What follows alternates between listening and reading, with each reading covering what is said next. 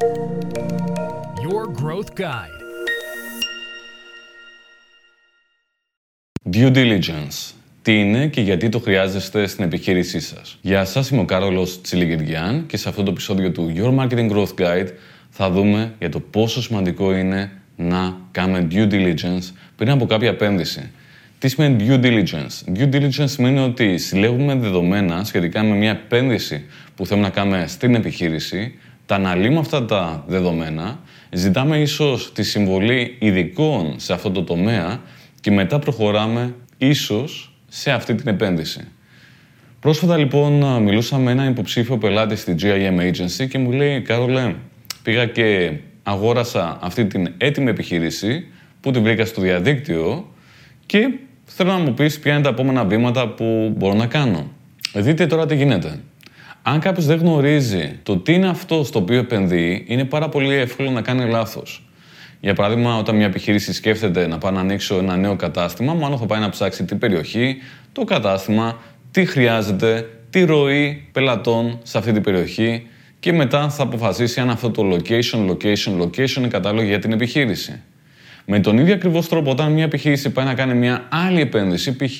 μια επένδυση σε ψηφιακό μετασχηματισμό, καλό είναι να κάνει μια μελέτη για το τι ακριβώς χρειάζεται και τι είναι αυτό που έχει καλές πιθανότητες να φέρει λεφτά πίσω, να φέρει κέρδος. Υπάρχουν πάρα πολλά sites στο διαδίκτυο, όπως για παράδειγμα το Flippa που είναι από τα πιο παλιά, και μπορεί κάποιος να πάει εκεί και να αγοράσει μια έτοιμη online επιχείρηση. Ένα έτοιμο e-shop. Οπότε πηγαίνεις στο Flippa π.χ. και λέει εκεί πέρα έχω έτοιμα e-shops, ε, dropshipping e-shops ε, κτλ. που μπορείς να αγοράσεις με 5, 10, 100.000 δολάρια και παραπάνω. Αγοράσέ το. Πριν κάποιος λοιπόν πάει να αγοράσει μια τέτοια online επιχείρηση, καλό είναι να κάνει due diligence, δηλαδή να κάνει μια ανάλυση των δεδομένων. Τι είναι αυτό το e-shop, ποια είναι η πελατεία που έχει μέχρι τώρα, Ποια είναι η τάση που έχει, πόσο συχνά αγοράζουν, τι αγοράζουν, από πού τα προμηθεύεται, πόσο αξιόπιστοι είναι αυτοί οι προμηθευτές, πόση ζήτηση έχουν αυτά τα προϊόντα, ποιο είναι το περιθώριο κέρδο που υπάρχει, ποια είναι η πιθανότητα για να κάνει scaling αυτή η επιχείρηση, ποια είναι τα στατιστικά επισκεψιμότητα, τι γίνεται στο analytics, τι λένε άλλα εργαλεία όπως είναι το SEMrush, όπως είναι το SimilarWeb και άλλα πολλά. Θέλει λοιπόν ανάλυση. Αφού λοιπόν αναλύσουμε αυτά τα στοιχεία και πολλά πολλά άλλα, μετά θα σκεφτούμε για το αν αυτή η επένδυση είναι έξυπνη επένδυση και έχει καλές πιθανότητες να φέρει τα λεφτά της πίσω.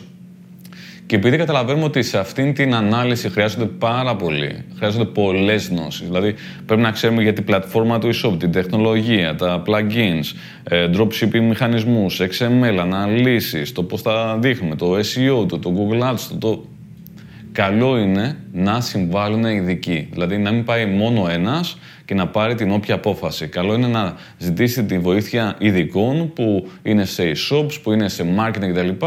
Και αφού συλλέξει όλα αυτά τα δεδομένα και ίσως τα διασταυρώσει, δηλαδή να πάει σε δύο marketing συμβούλους, για παράδειγμα, να πει Οκ, η πιθανότητα επιτυχίας από ό,τι βλέπω είναι 70%. Ας πάρω το ρίσκο, αν το επιθυμώ, και θα δούμε τι θα συμβεί. Και δίνω σε αυτή την επένδυση ένα περιθώριο. Π.χ.